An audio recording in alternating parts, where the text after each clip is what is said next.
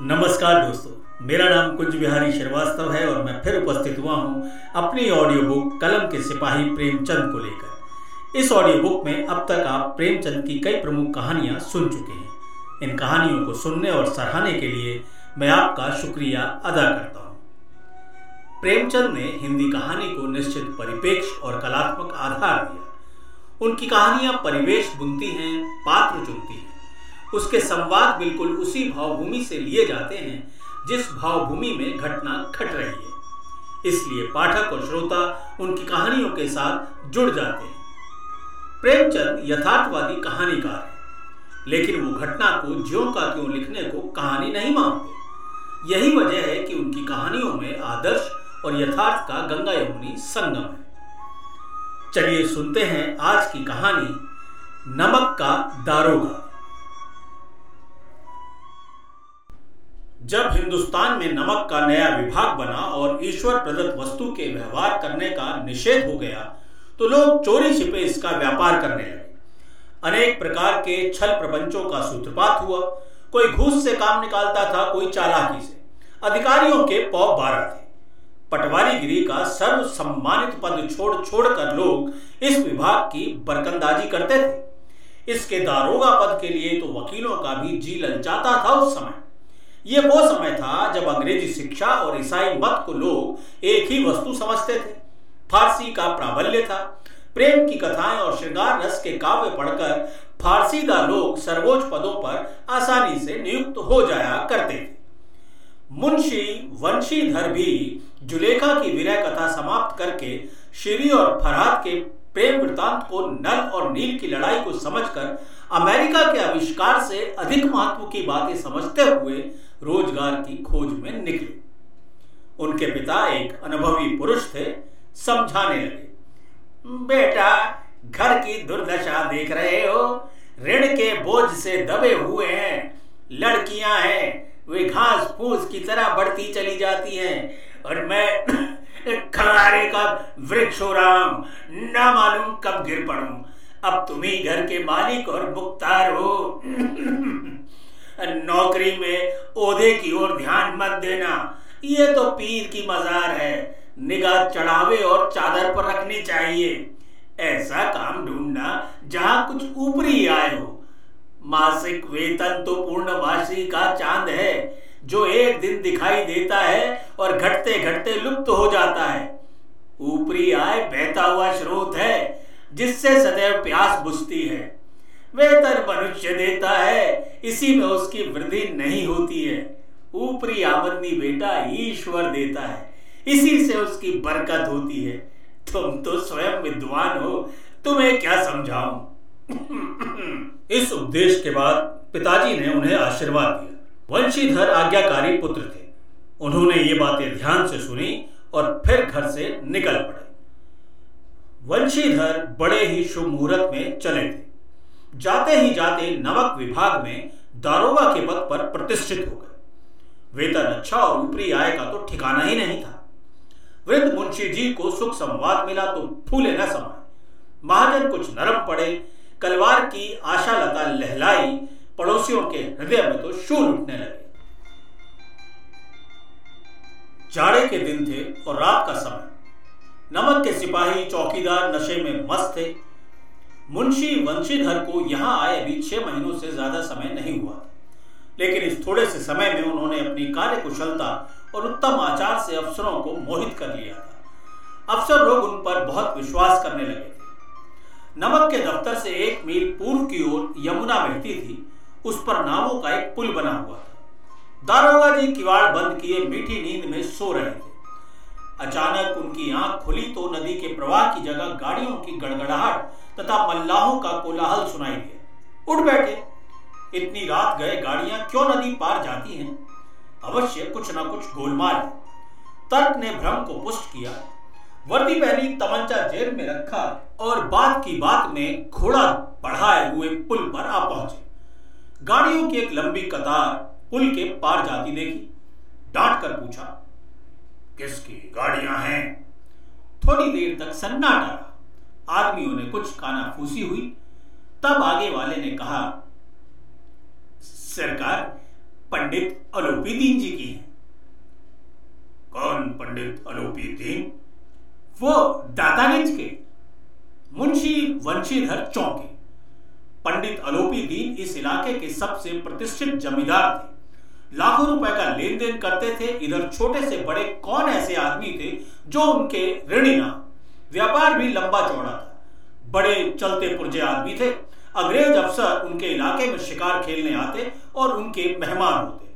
बारह मास सदा व्रत चलता था। मुंशी ने पूछा, गाड़ियाँ कहा जाएँगी? उत्तर मिला, कानपुर, हुजूर।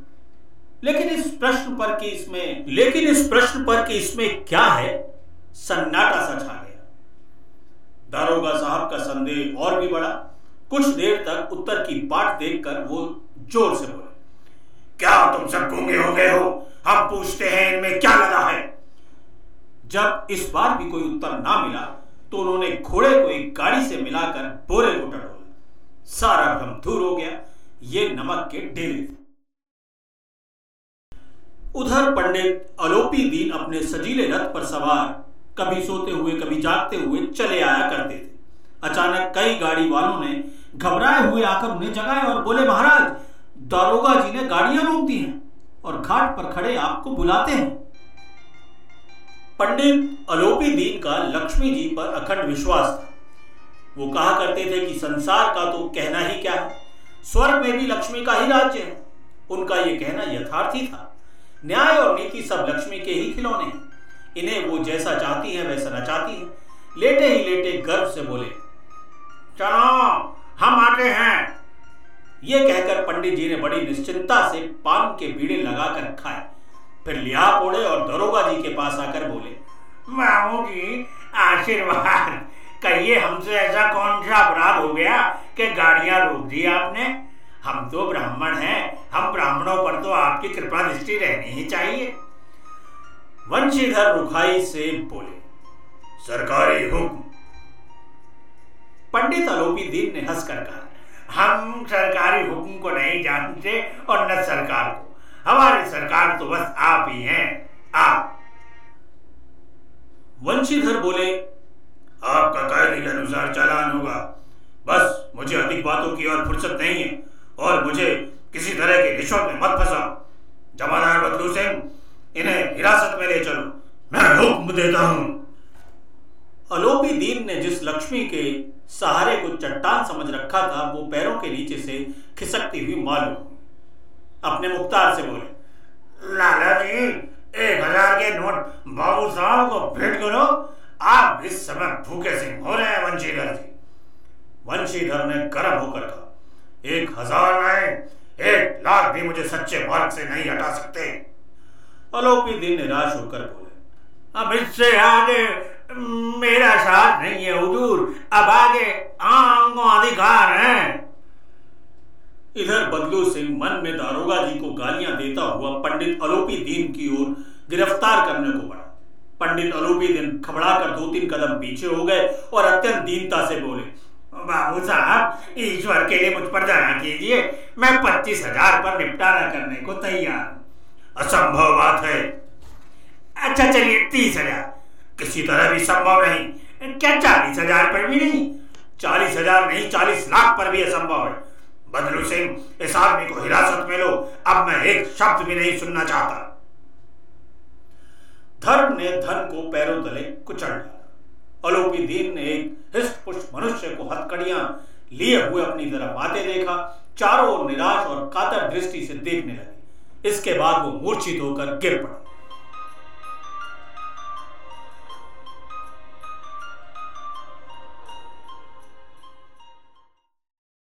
जब दूसरा दिन पंडित आलोपी दीन अभियुक्त होकर कांस्टेबलों के साथ हाथों में हथकड़ियाँ, हृदय में गलानी और छोक भरे लज्जा से गर्दन झुकाए, अदालत की ओर बढ़े तो सारे शहर में हलचल मच गई। भीड़ के मारे छत और दीवार में कोई फेद न रहा।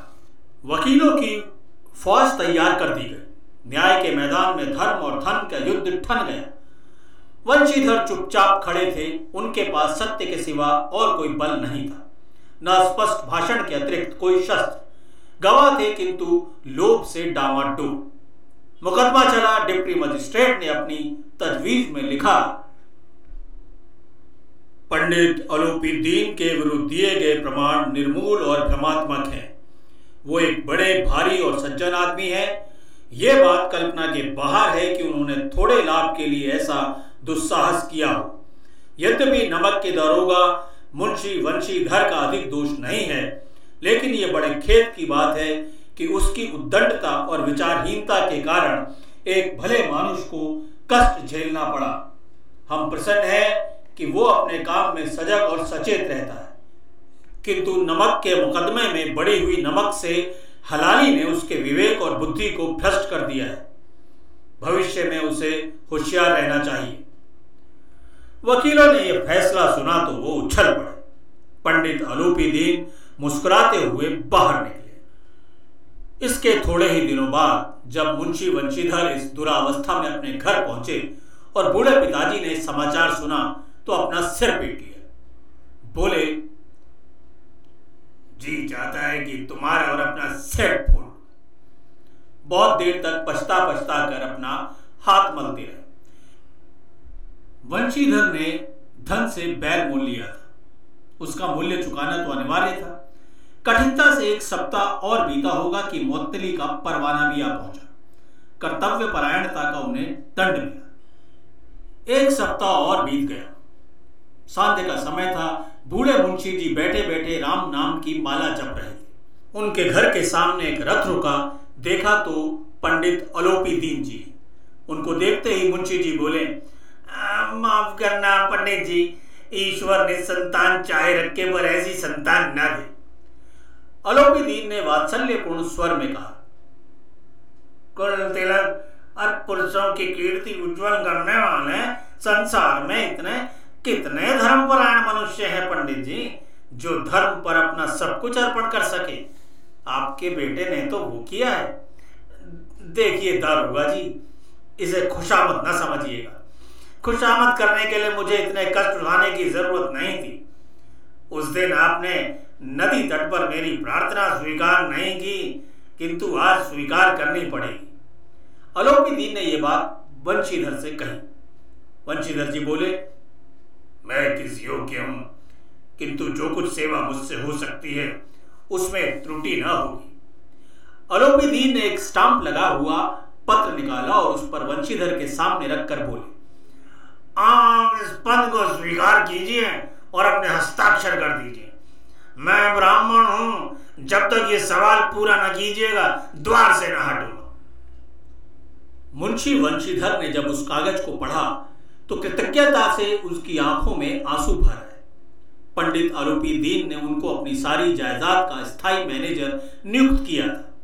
छह हज़ार रुपए वार्षिक वेतन, अतिरिक्त रोज़ाना खर्च, सवारी के लिए घोड़ा रहने को बंगला, नौकर चाकर मुक्त कंपित स्वर में वंशीधर बोले, पंडित जी, मुझमें इतना सामर्थ्य नहीं है कि आपकी उदारता की मैं प्रशंसा कर सकूँ किंतु ऐसे उच्च पद के लिए मैं योग्य नहीं हूँ। अलोपी दीन ने हंसकर बोले, नहीं, मुझे इस समय अयोग्य मनुष्य की ही ज़रूरत है।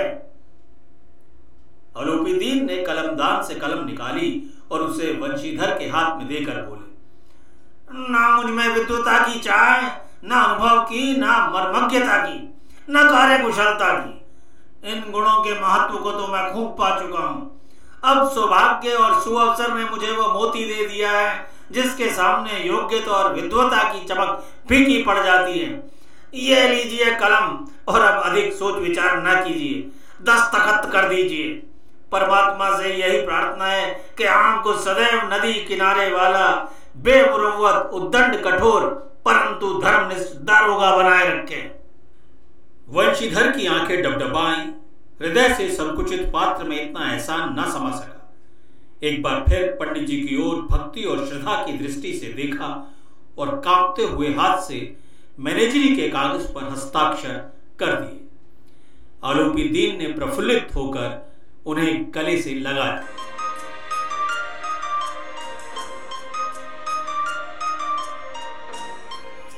तो ये थी आज की कहानी नमक का दारोगा। ये कहानी आपको कैसी लगी, इसका फीडबैक ज़रूर दीजिएगा। कहानी सुनने के लिए आपका शुक्रिया अदा करता हूँ। अगले हफ़्ते फिर आपसे मुलाकात होगी। तब तक के लिए नमस्कार।